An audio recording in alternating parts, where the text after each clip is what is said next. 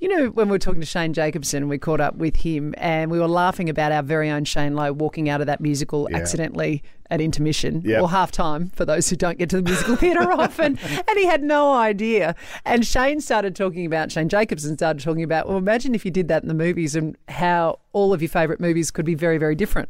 I wonder if his version of Pretty Woman is just a guy takes a girl and leaves her in a hotel room.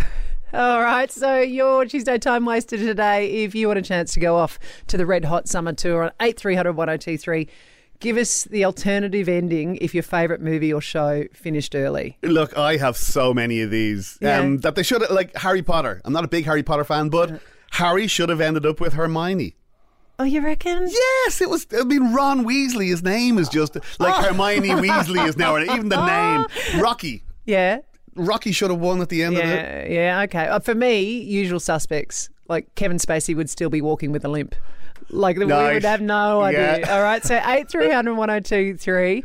If you want to go and see some awesome Aussie musicians, what would the alternative ending be if your favourite movie or show finished just a little bit early? Sarah on the social said. And this is probably a spoiler alert. Uh, the horse from Neverending Story survives. I know, Sarah.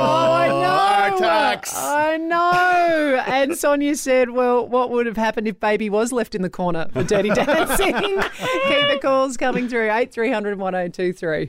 Hannah's from Parkholme. Uh, good morning, Hannah. Good morning. What would happen? All right, what's your movie?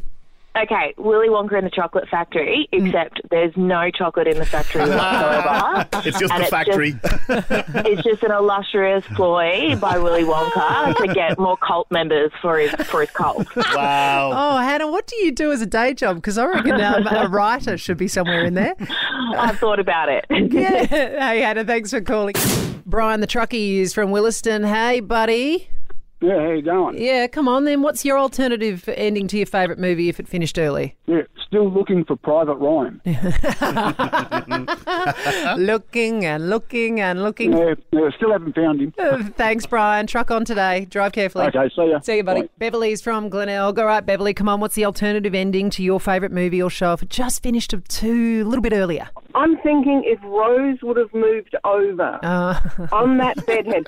And listen, I tested it out. well, well, you've done a Titanic test. Well, I, I didn't actually take the boat, but I got a bit of wood, took it down. I had to figure it out because it was driving me insane. If she would have just moved over, they would have both got on that bedhead and they would have just been bobbing around, talking and chatting and waiting for the guys on the boat to come back with them. so, Beverly, are you honestly saying that you took a piece of wood down to Glenelg there where you live and got out in the surf and then got someone else to try to hop on next to you? Unfortunately, yes. Oh, I love you. That's great, Beverly. Listen, I, and I probably shouldn't even say my real name because my daughter's going to be she's going to be going. Stop it! Stop ringing. We love that you do. Keep calling. Thank you. 8300 1023. See you. Christy of Blakeview, good morning. Now, we probably should say some spoiler alerts. All right. What's Yeah, your sorry. movie? What's your movie? Look, I'll try and get this get, get um, through this without crying. But Mm-hmm. Red Dog for me, it's Red Dog, and for me, he would just live on forever.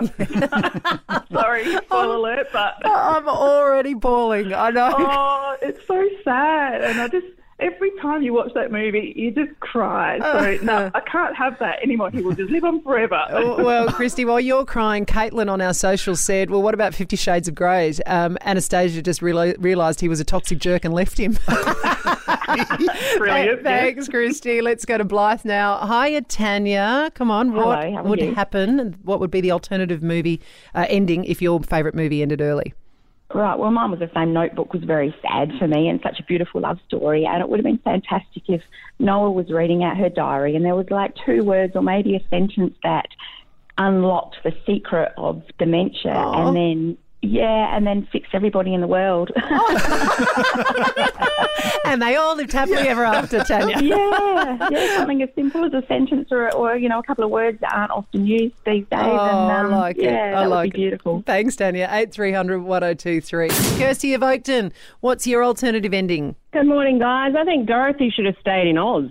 Personally, I Oh, mean, reckon? she had a good she had a good gig there. I mean, she was like a demigod. Everybody loved her.